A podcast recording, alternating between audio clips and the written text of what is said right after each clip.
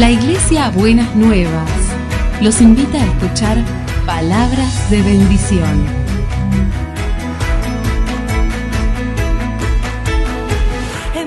Si desean asistir a nuestras reuniones, los esperamos en Avenida de Lepiane 3925, esquina Subiría, Bajo Flores, Ciudad de Buenos Aires.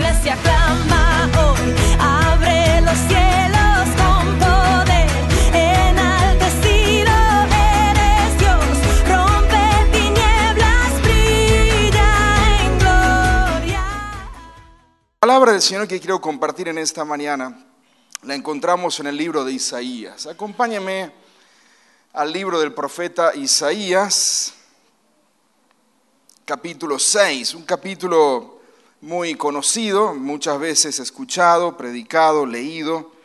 Eh, es uno de los pasajes principales de este libro de profecía de Isaías. Está allí, Isaías capítulo 6. El año comienza así, el año de la muerte del rey Usías. Esta indicación de tiempo, y permítame antes de, continuar, porque esta indicación de tiempo es clave para entender el pasaje. ¿Quién era Usías? Usías también lo encontramos con el nombre de Azarías en el libro de Reyes, pero Usías, si usted lee el segundo de Crónicos capítulo 26, Usías tenía 16 años cuando ascendió al trono, cuando comenzó a reinar sobre Jerusalén. Y lo hizo durante 52 años. 52 años gobernó sobre el trono de Jerusalén. Por la duración y el carácter de su reinado, Usías llegó a ser el rey más importante de la historia del reino dividido, del reino de Judá. Como resultado, este hombre fue un hombre temeroso del Señor, buscó su guía para reinar en Jerusalén y como resultado, Dios le dio la victoria sobre pueblos feroces o poderosos, como por ejemplo los filisteos, los pueblos árabes que estaban alrededor de, Judá, y logró hacer eh, a los amonitas, que los amonitas pagaran impuestos para que él los dejara vivir en libertad en su pueblo de, Amón. Extendió el territorio de Judá, construyó fuertes como defensa en distintas partes, partes clave del territorio de Judá. Cavó pozos para que hubiese agua para la agricultura y también para, los, para el ganado, por lo tanto entonces la gente pudo dedicarse a la agricultura y a la ganadería. Organizó un ejército en escuadrones al mando de jefes de familia y llegó a tener nada más ni nada menos que 307.500 soldados. 300.000 soldados. Un ejército de 300.000 soldados, cada uno de ellos con escudos, lanzas, cascos, corazas, arcos y ondas. Construyó armas novedosas, novedosas para su tiempo, por supuesto, a tal punto que estas armas que diseñó fueron colocadas en los muros de Jerusalén y servían para tirar, arrojar piedras y también flechas de, gran porte. Hacia final de su mandato, al igual que su padre Amasías, Usías se volvió arrogante y se rebeló contra el Señor. Y como consecuencia terminó sus años con lepra, apartado del pueblo y lejos del templo del Señor. Eso usted lo puede leer en Segunda de Crónicas capítulo 26. Pero el año de la muerte del rey Usías marca, marca un, un, un momento, un momento histórico en el pueblo de Judá. Es un tiempo de mucha angustia y de mucha desesperanza para el pueblo. Su líder, que los había gobernado durante ni nada más ni nada menos que 52 años, 52 años de éxito, de prosperidad, 52 años de extender el territorio, 52 años de, una paz, de, una, de un tiempo de relativa paz, el tiempo de este líder ha llegado al final. Y ahora se encuentra leproso, se encuentra con lepra, apartado, apartado del pueblo, no puede asistir a la corte, no puede asistir al templo y está llegando al final de su mandato, ya en el último año de su mandato. ¿Qué harían ahora sin su rey? ¿Qué, sería ahora de Judá sin su Usías? ¿Qué sería de la nación? ¿Qué sería del pueblo? ¿Qué sucedería con ellos? ¿Cómo seguiría la nación sin un rey de la naturaleza, del estirpe, de la calidad, de la altura de Usías? En ese contexto de incertidumbre personal y nacional, es que encontramos el capítulo 6 de Isaías. Y marca el inicio del ministerio, el llamado al ministerio del profeta más importante del Antiguo Testamento. El profeta que más veces es citado en el Nuevo Testamento. El profeta del cual se le reveló más que cualquier otro profeta del Antiguo Testamento acerca del Mesías. La visión de Isaías explica verdaderamente quién gobierna. Por eso dice, el año de la muerte del rey Usías, es clave esa determinación de tiempo, no solo por una cuestión histórica, sino también es clave para entender la visión, para entender lo que Dios quiere mostrarle a su profeta en este llamado. En el año de la muerte del rey Usías dice, vi al Señor excelso y sublime, sentado en un trono. Las orlas de su manto o el borde de su manto llenaban el templo. La visión de Isaías lo explica todo. El Señor está en el centro de la visión. Él está sentado sobre un trono alto y sublime y los bordes de su vestido real llenan el templo. El trono no se asemeja al brillo de los tronos terrenales. Este es un trono distinto. La visión que Isaías tiene del trono de Dios es un trono jamás visto, jamás antes visto. El templo no se asemeja siquiera al fastuoso templo de Salomón. Este es otro trono. Este es otro templo. Por algo el salmista en el capítulo 11 del Salmo, verso 4, dice, el Señor está en su santo templo. En los cielos tiene el Señor su trono y atentamente observa al ser humano con sus propios ojos, los examina. Esta es la visión que tiene Isaías. En un momento clave para la nación de Judá. En un momento clave para el pueblo, para la nación. En un momento de angustia, de desesperanza. En un, momento de inquietud, en un momento de, qué es lo que va a suceder, qué es lo que va a pasar con nosotros. Entonces Dios se le presenta y se revela a un profeta, se le revela a Isaías y a partir de ahí comienza el ministerio del profeta Isaías. Y la visión que Dios le da a Isaías es ni nada más ni nada menos que la del trono. Y la visión de Isaías explica, en primer lugar, quién es el que verdaderamente gobierna. No es Usías, no es ni siquiera Salomón con todo su esplendor, ni tampoco David, el rey más famoso de la historia de Israel. El que verdaderamente gobierna es el que está sentado en ese trono. Y este que está sentado allí, este trono, este gobierno, no es un gobierno paralelo. Este gobierno no tiene comparación, no, no hay tal cosa como un gobierno celestial, paralelo al gobierno terrenal con agendas alineadas. Olvídese.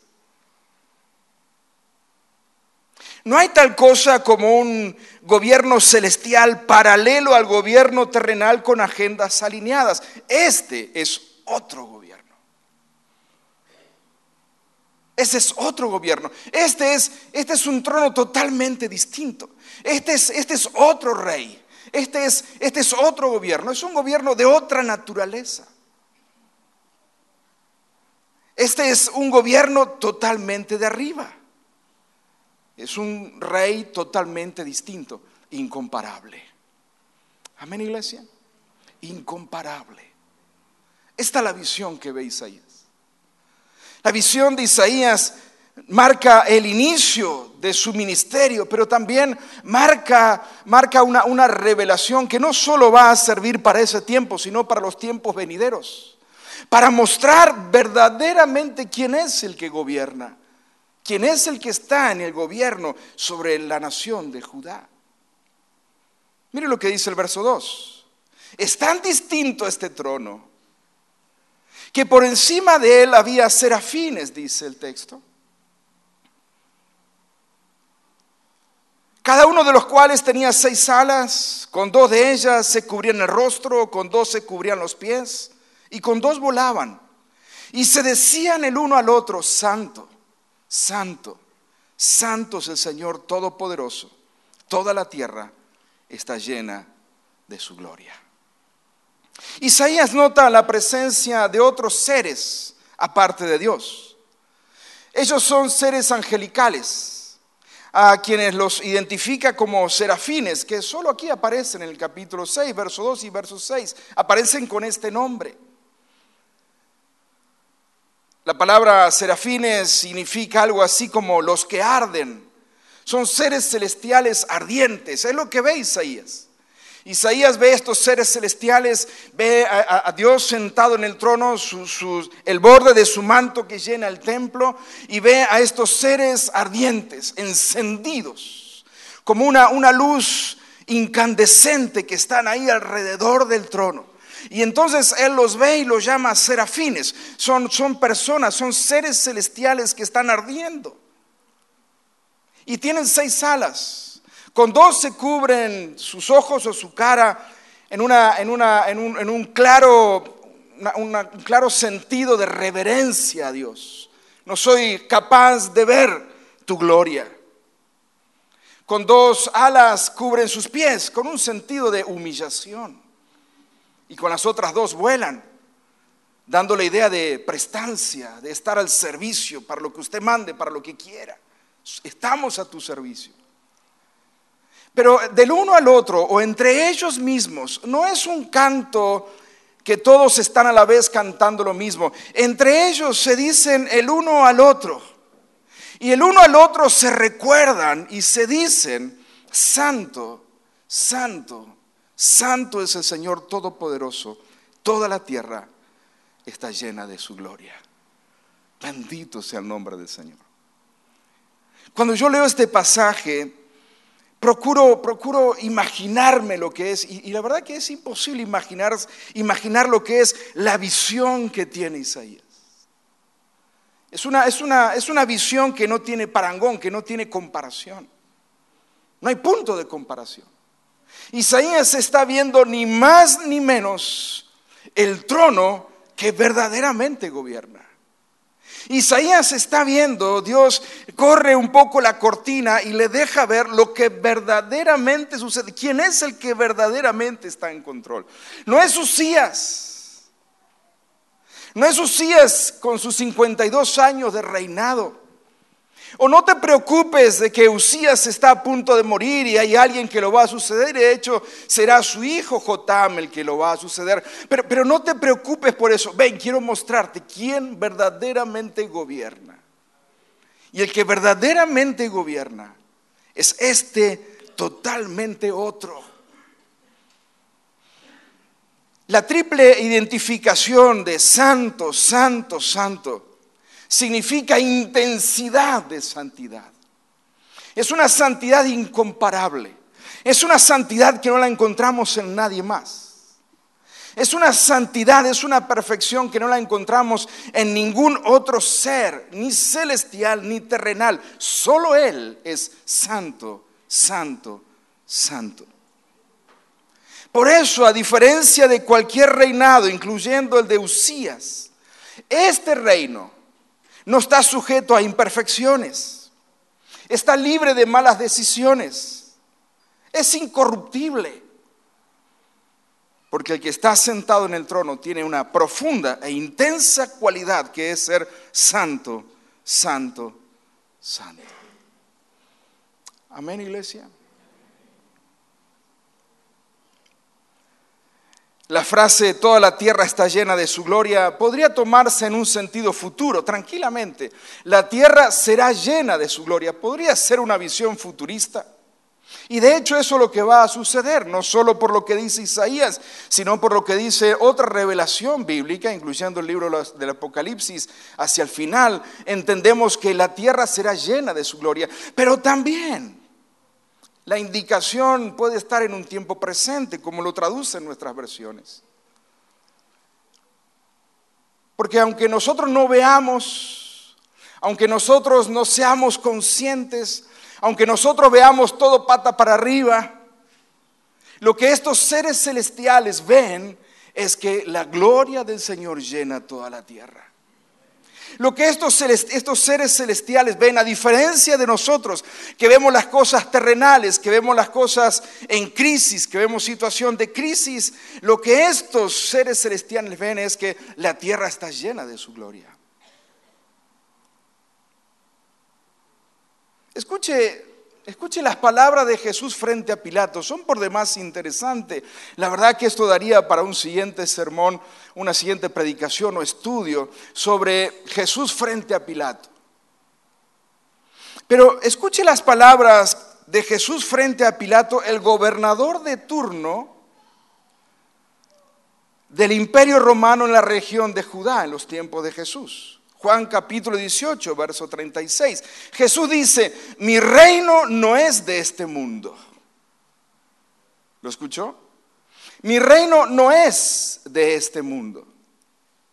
Si lo fuera, mis propios guardias pelearían para impedir que los judíos me arrestaran.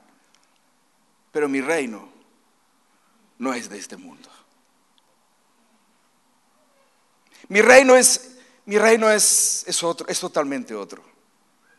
Tú no entiendes, Pilato, esto. Porque tú eres un gobernador terrenal.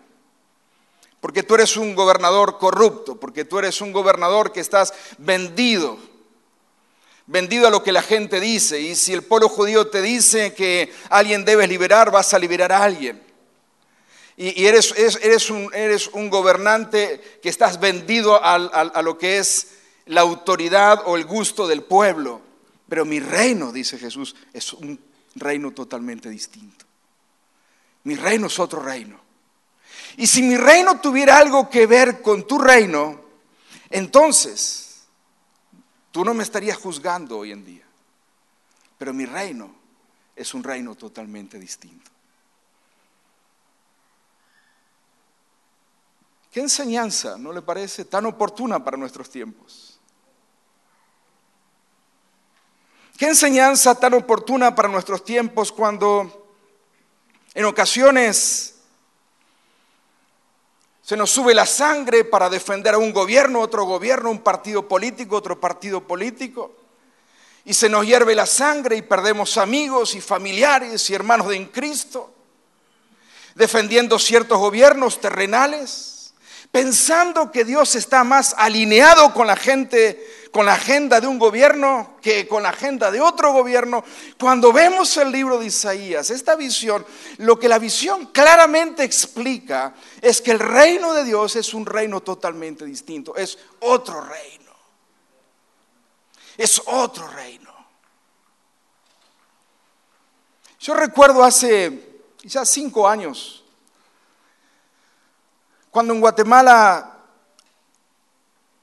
entre los partidos políticos había uno que se postulaba que era evangélico. Y por supuesto, un gobernante o un, alguien que se postulaba para gobernante evangélico, con un 40% de cristianos evangélicos en Guatemala, ya tiene, yo digo, un 40% asegurado. Y de hecho ganó.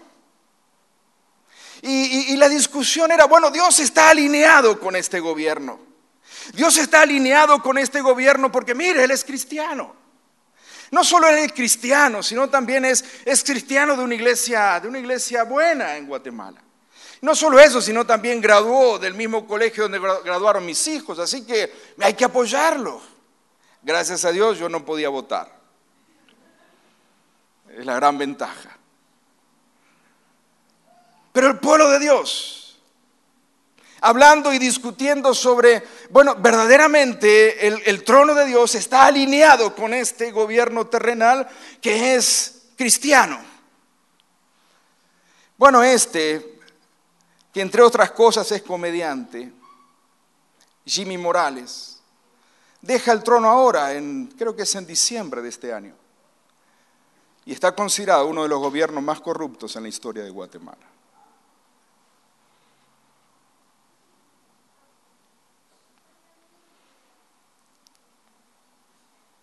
Y están esperando que pierda sus fueros para ir preso.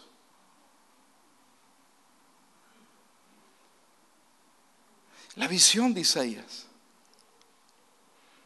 La visión que vemos en el libro de Isaías es que el que gobierna, el que verdaderamente gobierna, es otro totalmente distinto. Amén. Este es otro totalmente distinto. No es un gobierno paralelo. No es un gobierno paralelo alineado a agendas de gobiernos terrenales.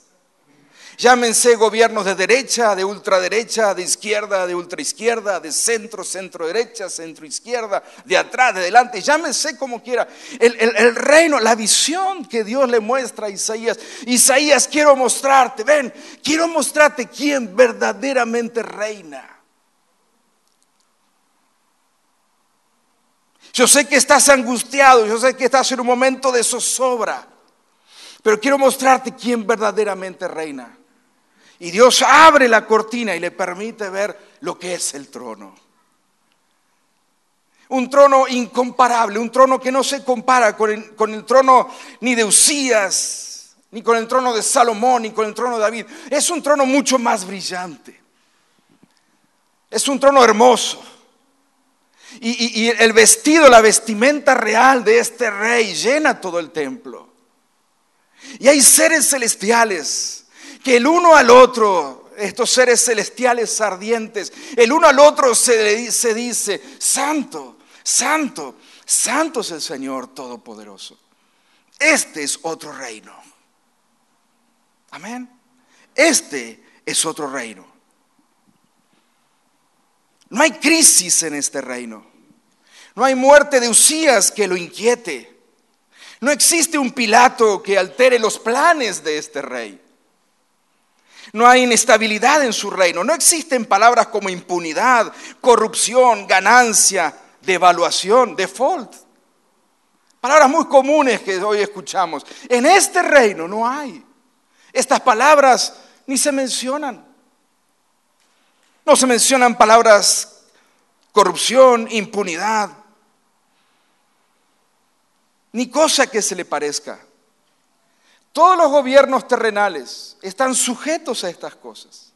Todos los gobiernos terrenales, aún el caso que le mencioné, de evangélicos en el cargo, también son corruptibles. La historia lo muestra. También son corruptibles. Todo gobierno terrenal, unos más, unos menos, unos descaradamente, otros no tan descaradamente, pero todos los gobiernos terrenales son corruptibles.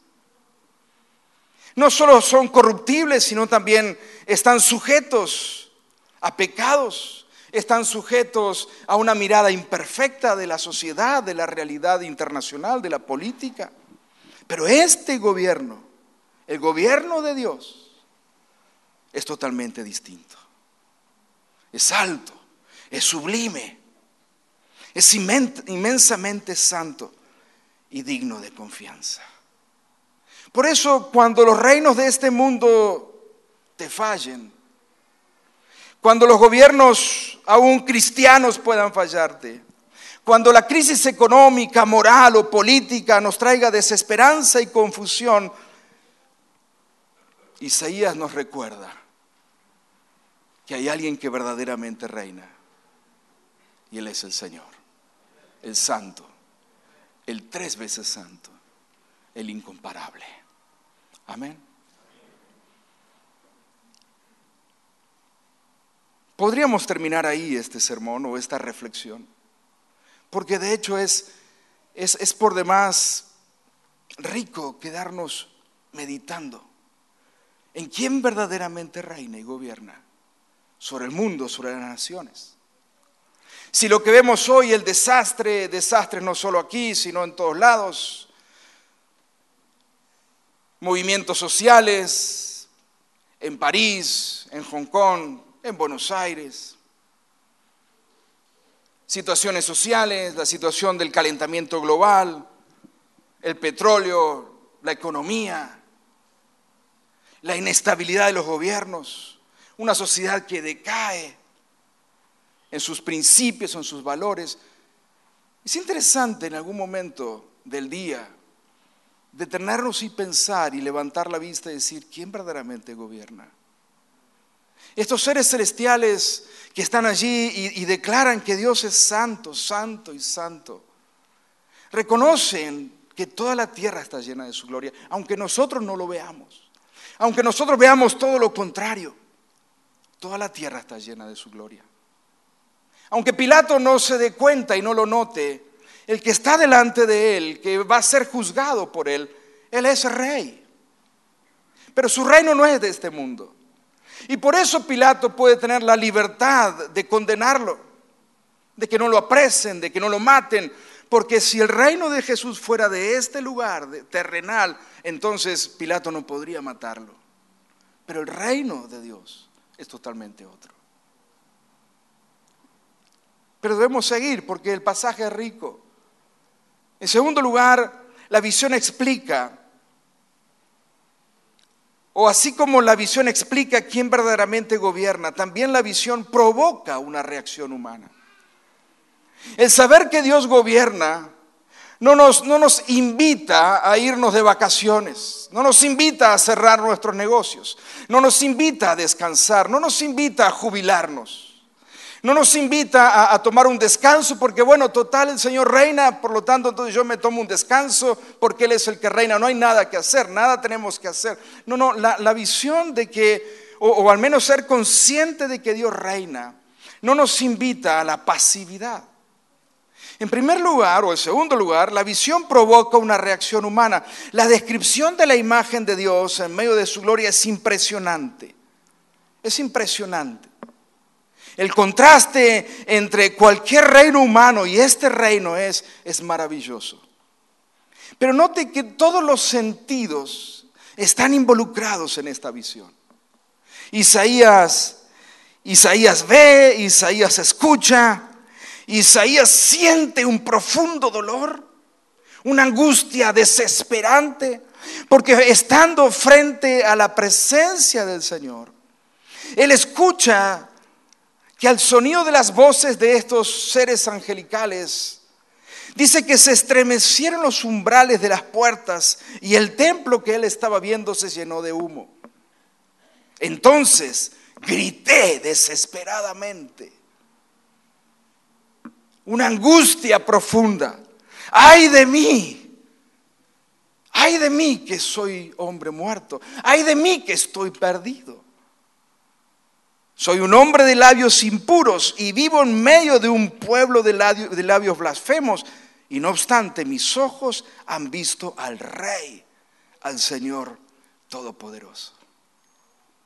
Mire, Isaías se le conoce como el profeta de la corte. Porque de ahí en más él va a entrar en la corte durante muchos años. De hecho, los historiadores dicen que Isaías era sobrino del rey Amasías, Amós con Z, no el Amós profeta, Amós, el padre de Isaías, era hermano del rey Amasías. Por lo tanto, entonces Isaías era sobrino del rey Amasías y era primo hermano del rey Usías. Por lo tanto, Isaías tiene estirpe de, de, de raza real. De hecho, se nota cómo escribe. Es, es, el profeta que mejor escribe de todos los demás. Tiene, tiene una pluma elegante para escribir. Es hermoso leer Isaías. Por lo tanto, Isaías, si es que la historia o los historiadores están en lo correcto, Isaías es un hombre que conoce de familia real. Pero lo que Isaías ve en esta visión, en este trono, es totalmente distinto. Este es un trono distinto. Yo puedo estar frente al rey Usías. Yo puedo presentarme ante el rey Amasías, pero ante este rey soy hombre muerto. Frente a este rey soy un hombre perdido, porque soy un hombre de labios impuros y vivo en medio de pueblo de labios blasfemos. La visión de la santidad de Dios provoca un claro sentido de la realidad del pecado humano que nos afecta a todos. Claro, uno dice, yo vivo en santidad, sí, depende con quién se compare. Si usted se compara con el vecino, que es un hijo del diablo, pero usted es tres veces santo. Si usted se compara con un buen cristiano que viene todos los domingos a la iglesia, posiblemente usted y me falta un poquito porque yo no voy todos los domingos a la iglesia. Si usted se compara posiblemente que yo con un líder evangélico que usted piense y dice, no, no, no le llego ni los talones. Ah, pero ¿y delante del Señor? Con el tres veces santo, todos nosotros caeríamos de rodillas con una profunda angustia, un profundo dolor, diciendo, Señor, ay de mí, que soy hombre muerto, porque mis ojos te han visto. Estos seres ardientes que están al lado tuyo no se atreven a mirar, pero mis ojos han visto al rey. Si usted lee Isaías en, el capítulo 1, mira ahí nomás, vaya un ratito nomás, y, y note la condición del pueblo capítulo 1, verso 2, oigan cielos, escuche tierra. Así dice el Señor, yo crié hijos hasta hacerlos hombres, pero ellos se rebelaron contra mí. Verso 4, ay nación pecadora, pueblo cargado de culpa, generación de malhechores, hijos corruptos, han abandonado al Señor, han despreciado al Santo de Israel, se han vuelto atrás. Verso 5, toda su cabeza está herida, todo su corazón está enfermo. Verso 21, cómo se ha prostituido la ciudad fiel. Antes estaba llena de justicia, la rectitud moraba en ella, pero ahora solo quedan asesinos. Tu plata se ha convertido en escoria, tu buen vino en agua, tus gobernantes son rebeldes, cómplices de ladrones, todos aman el soborno y van detrás de las prebendas. Esta es la situación del pueblo. Isaías, siendo parte del pueblo, no estaba excluido de la situación en la que vivía el pueblo. Amén, iglesia. Como también nosotros no estamos excluidos de la realidad que vive nuestra nación. Como también nosotros no podemos, no podemos quedar fuera de la situación en la que vive nuestra, la situación social en la que vive nuestro país, nuestra nación, nuestra ciudad. Por eso, frente, frente a esta visión admirable, Isaías no solo ve, no solo escucha, sino ahora siente un profundo dolor porque se ve perdido, muerto en la presencia del Señor. Pero en ese momento, inmediatamente, voló hacia mí, dice Isaías, uno de los serafines. Traía en la mano una brasa que con unas tenazas había tomado del altar con ella me tocó los labios y me dijo, mira, esto ha tocado tus labios, tu maldad ha sido borrada y tu pecado perdonado. Mire, la santidad de Dios provoca una reacción humana. Y esta reacción humana ante la santidad de Dios puede, puede ser de abierto rechazo o de una profunda convicción de pecado como la de Isaías. Pero el Dios santo el tres veces santo, lejos de rechazarlo, toma la iniciativa para purificarlo. ¿Cuán difícil es entender la santidad de Dios? Que si bien tiene el poder de consumir a los pecadores, por el contrario, toma la iniciativa de perdonar, toma la iniciativa de limpiar a este hombre pecador como Isaías. Lo mismo sucede con una nación pecadora como Israel. Si bien Dios declara que es una ciudad pecadora, que se ha apartado de Él, también dice el verso 25, mire lo que dice el capítulo 1, verso 25, no se quede con las malas noticias, mire lo que dice el verso 25 del capítulo 1, volveré mi mano contra ti, hablando de la ciudad de Jerusalén, volveré mi mano contra ti y limpiaré tus escorias con lejía y quitaré tus, todas tus impurezas. Restauraré a tus jueces como al principio y a tus consejeros como al comienzo. Entonces serás llamada ciudad de justicia, ciudad fiel. Amén, hermanos.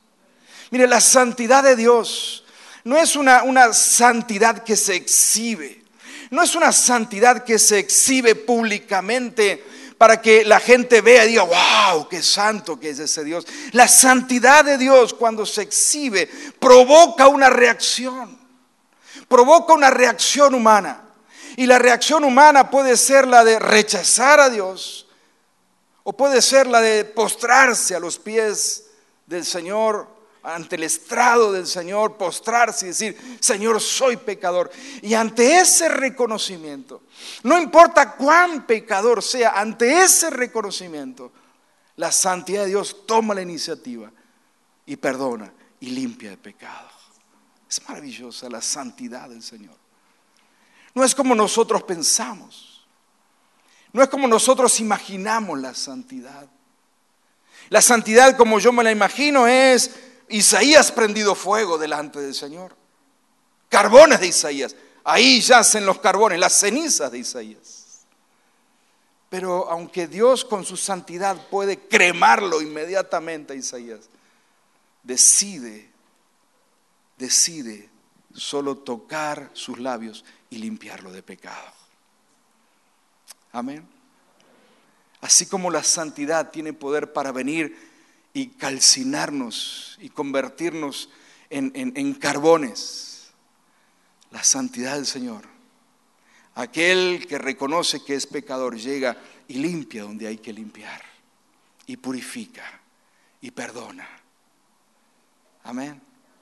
En tercer lugar, así como la visión de Isaías explica quién verdaderamente gobierna y provoca una reacción humana, también la visión de Dios nos involucra. Nos involucra en una misión, si usted quiere, alocada, sí, alocada. Nos involucra en una misión, si usted quiere, de fracaso, sí, quizá, de fracaso. El diálogo que se da a continuación entre Dios e Isaías es un diálogo hasta bastante curioso, porque el Señor dice, eh, eh, Isaías dice, entonces oí la voz del Señor que decía, ¿a quién enviaré? ¿Quién irá por nosotros? Isaías miró para todos lados y dijo, estoy yo solo. ¿A quién enviaré? ¿Quién irá por nosotros? Isaías está él solo y dice, bueno Señor, este, heme aquí, acá estoy, este, qué sé yo, si no hay otro, Señor, acá estoy. Envíame a mí. Por eso, mire, la visión de la santidad de Dios, cuanto más nos acercamos a Dios, la visión de Dios nos involucra. No podemos ser espectadores. No podemos decir, ah, yo vi, yo vi la gloria del Señor. ¿Y qué tal? Buenísima, buenísima. ¿La recomendás? La recomiendo, claro, te la recomiendo. Sin reserva, anda y mírala. ¿Y? ¿Y qué, qué pasó? Ah, tenía que pasar algo. Tenía, eh, es que la verdad tuve una mañana preciosa en la presencia del Señor. toqué el manto del Señor. Qué bueno. ¿Y qué pasó? Nada, estuvo bárbaro. Te lo recomiendo.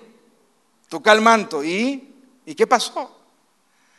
La, santidad, lo que vemos, la santidad de Dios, es, es, no, es, una, es, una, es una visión que no nos deja estar pasivos.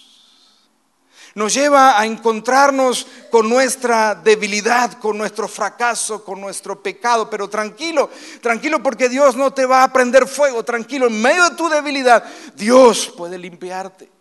Dios puede perdonarte. De hecho, quiere hacerlo.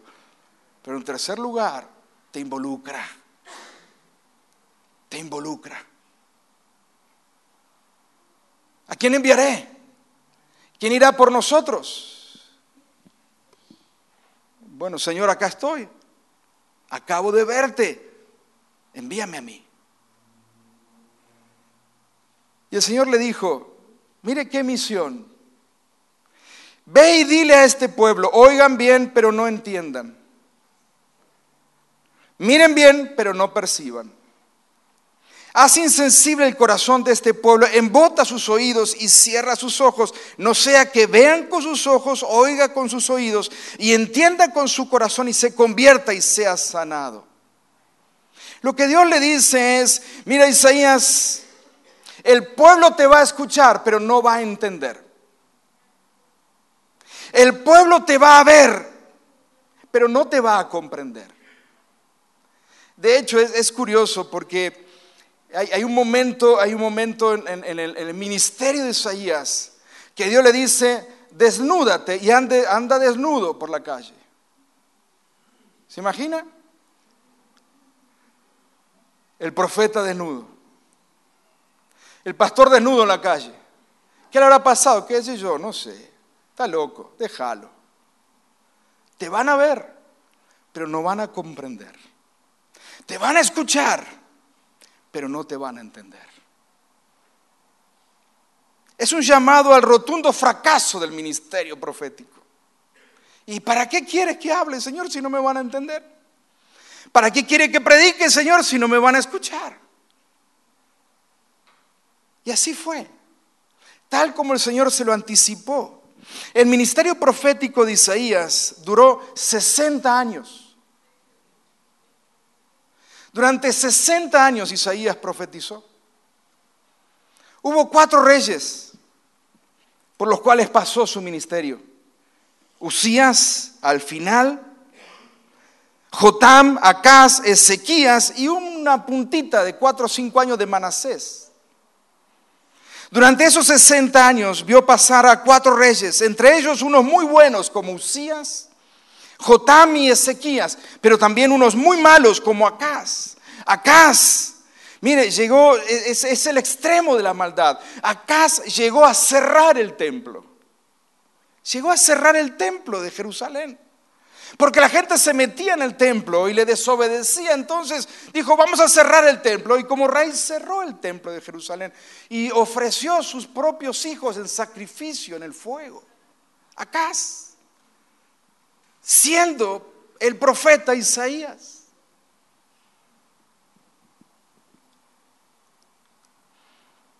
Te van a escuchar, pero no te van a entender.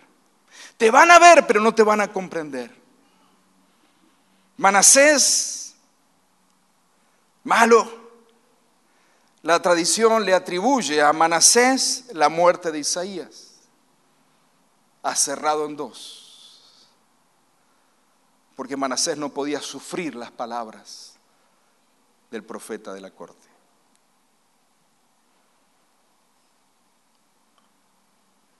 El pueblo te va a escuchar, pero no te va a entender. El pueblo te va a ver, pero no te va a comprender. Isaías dice, verso 11, entonces exclamé, Señor, ¿y hasta cuándo? ¿Hasta cuándo? ¿Hasta cuándo tengo que predicar así? Bueno, te quedan unos 60 años por delante. Pero ¿hasta cuándo esto va a suceder? Mire la respuesta del Señor. Hasta que las ciudades queden destruidas y sin habitante alguno. Hasta que las casas queden deshabitadas y los campos asolados y en ruinas. Hasta que el Señor haya enviado lejos a todo el pueblo y el país quede en total abandono. Y si aún queda en la tierra una décima parte, esta volverá a ser devastada. Pasarán diez reyes, Isaías, diez reyes. Pasará Jotam, Acaz, Ezequías, Manasés, Amón, Josías, Joacás, Joacim, Joaquín y Sedequías. No importa, no tienen que acordarse los nombres. Pero pasarán diez reyes. Aproximadamente unos 180 a 200 años. Dentro de estos diez reyes habrá seis reyes muy malos Finalmente vendrá la caída de Jerusalén, la destrucción de Jerusalén. La ciudad será completamente devastada, su templo arruinado y todo el pueblo será llevado cautivo a Babilonia. La ciudad de Jerusalén quedará prácticamente desolada y en ruinas. Hasta ese momento, Isaías proclama mi mensaje. Proclama mi mensaje. Pero Señor, si nadie se va a convertir, proclama el mensaje. Pero Señor, si proclama el mensaje. Con reyes buenos o reyes malos, proclama el mensaje. Con gobiernos buenos o gobiernos malos, proclama el mensaje. Con reinos malvados o reinos buenos, con reinos corruptos o menos corruptos, proclama el mensaje. Y si no escuchan, sigue proclamando el mensaje. Pero Señor, si no me hacen caso, sigue proclamando el mensaje. Este es, este es el llamado al profeta Isaías. Este es el llamado. Amén. Este es el llamado. La visión de Isaías explica quién verdaderamente gobierna. No importa quién es el gobierno de turno, ese otro reino no se alinea ni se compara con cualquier gobierno terrenal, aún llámese el reino de Usías, aún llámese el reino mejor o el que usted diga el mejorcito de todo, o el menos peor. En segundo lugar, la visión de Isaías o la visión de la santidad de Dios provoca una reacción humana. Esa reacción humana es, es verdaderamente compararnos con quien debemos compararnos y es el Señor. Verdaderamente yo como vivo, cómo estoy viviendo. ¿Y cuánto de lo que yo vivo se me pega de, una ciudad, de una sociedad que vive en pecado? Por supuesto que mucho. Por eso necesitamos que el Señor nos limpie y nos perdone continuamente. En tercer lugar, la visión de la santidad de Dios siempre nos involucra. Siempre nos involucra. Amén. ¿Hasta cuándo? Hasta que todo esté en ruinas hasta que todo esté en ruinas. Y entonces, Señor, es maravilloso la última parte del verso 13. La última parte es maravillosa. Cuando todo está en ruina, dice el verso 13, la segunda parte del final. Pero así como al talar la encina y el roble queda parte del tronco, esa parte la simiente santa. Hay una versión que es la versión nueva Biblia Vida, dice, y aunque Israel sea invadido y destruido una y otra vez, será como árbol talado que aún conserva vida para retoñar. Es decir, hay esperanza. Hay esperanza. Porque todavía hay vida. Y cuando el Señor quiera, esa vida brotará. Porque hay esperanza para el pueblo, para la nación. Hay esperanza en el mensaje del Señor. Amén, iglesia en un tiempo como este en el que estamos viviendo.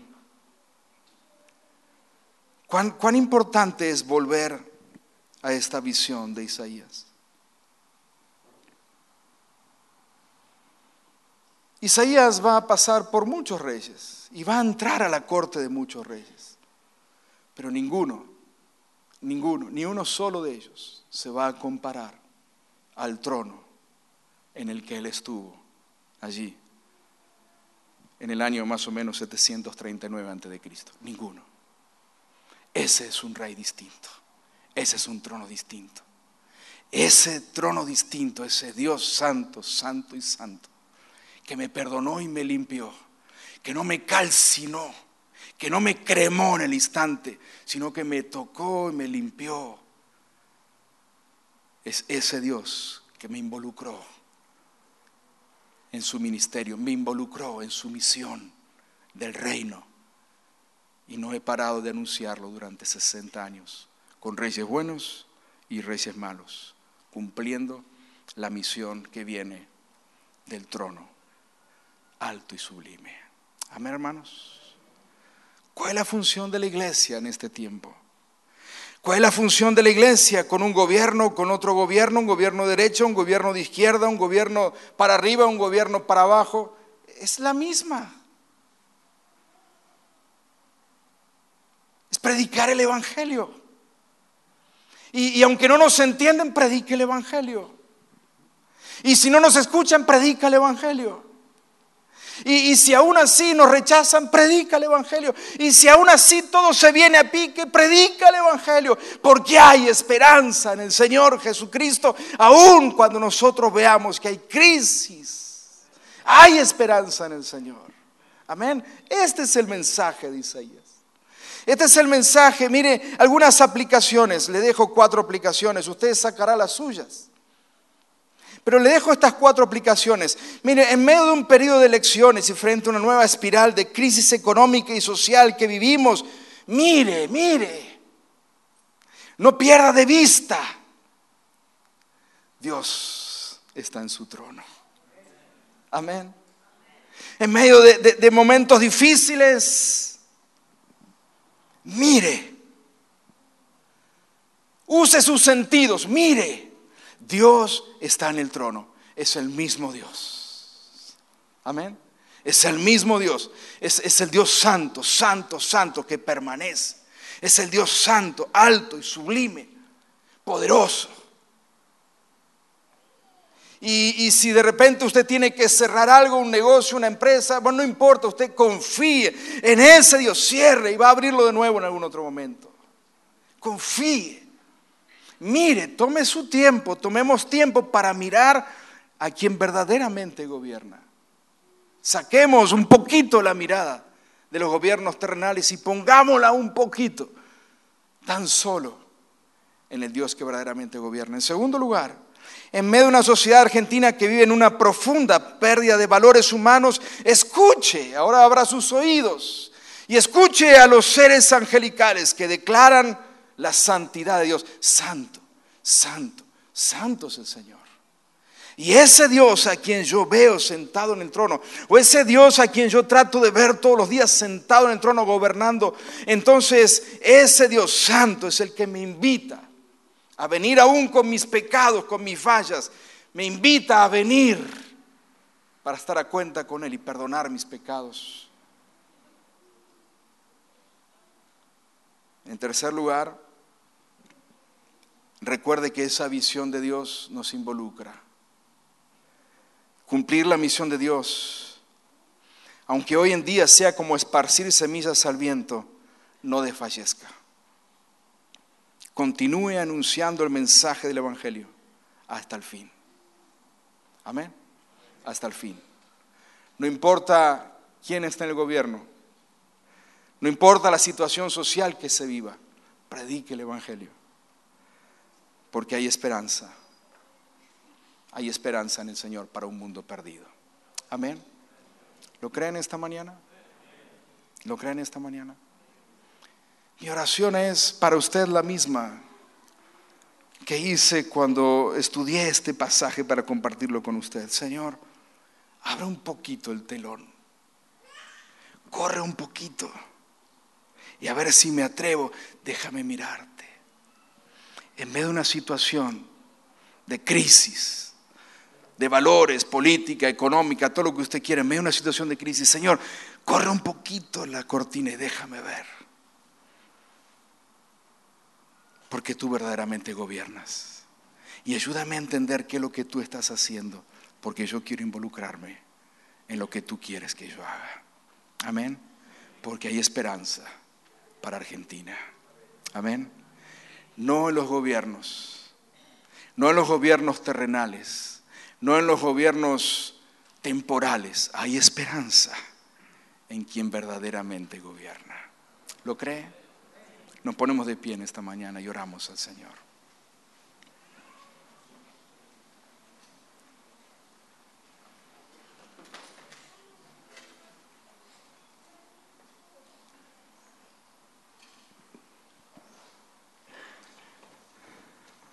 Corre, Señor, un poco esa cortina que no me deja verte.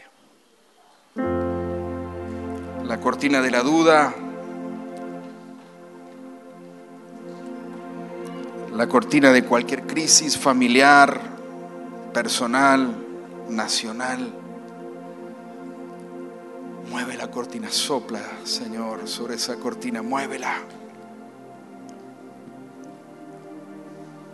Cuando escucho, Señor, tantas situaciones.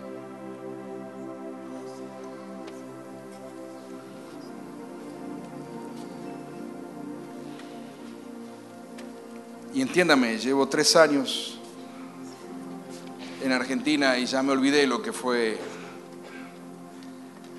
lo de las crisis. Y volver a lo mismo. Y otra vez. Y se acerca el pago de sueldos, y se acerca el pago de aquello, y esto, y lo otro, y, cómo, y cómo saldremos. Señor, mueve tan solo la cortina y déjame verte que tú estás en el trono, que tú verdaderamente gobiernas y que no me has consumido, Señor, a pesar de mis fracasos y mi debilidad y de mi pecado, no me has consumido. Por el contrario, me has perdonado, me has limpiado. Señor, entonces yo quiero involucrarme. Quiero hacer mi parte. Ve y anuncia, anuncia, anuncia a quien verdaderamente gobierna. Anuncia. Porque toda la gloria llena y llenará la tierra por completo. Amén. Aquí estamos, Señor, como iglesia. Aquí estamos como familia, Señor. Aquí estamos, Señor, como empleados o como empresarios, como dueños. Como personas que trabajamos por nuestros propios medios como familias, con hijos pequeños o hijos grandes, con nietos. Y otra vez, Señor. Y otra vez. Y otra vez, Señor, en medio de circunstancias difíciles, en un momento enrarecido, político, económico. Señor, sopla, mueve la cortina para que podamos ver que tú estás sentado en el trono. Y al ver, Señor, esta visión de Isaías, Señor, llénanos de esperanza, entendiendo quién verdaderamente gobierna. Y Señor, en, en ese trono tuyo nos invitas. Y en esta mañana nos invitas a venir delante tuyo, Señor. Y venimos confiadamente, aún con nuestras fallas y pecados. Pero también como iglesia te decimos, Señor, aquí estamos. Aquí estamos, Señor. Venga lo que venga. Sea lo que sea. Seguiremos fieles anunciando tu palabra seguiremos fieles anunciando la palabra y cumpliendo la misión que viene desde el trono de arriba, alto y sublime, en el nombre de Jesús.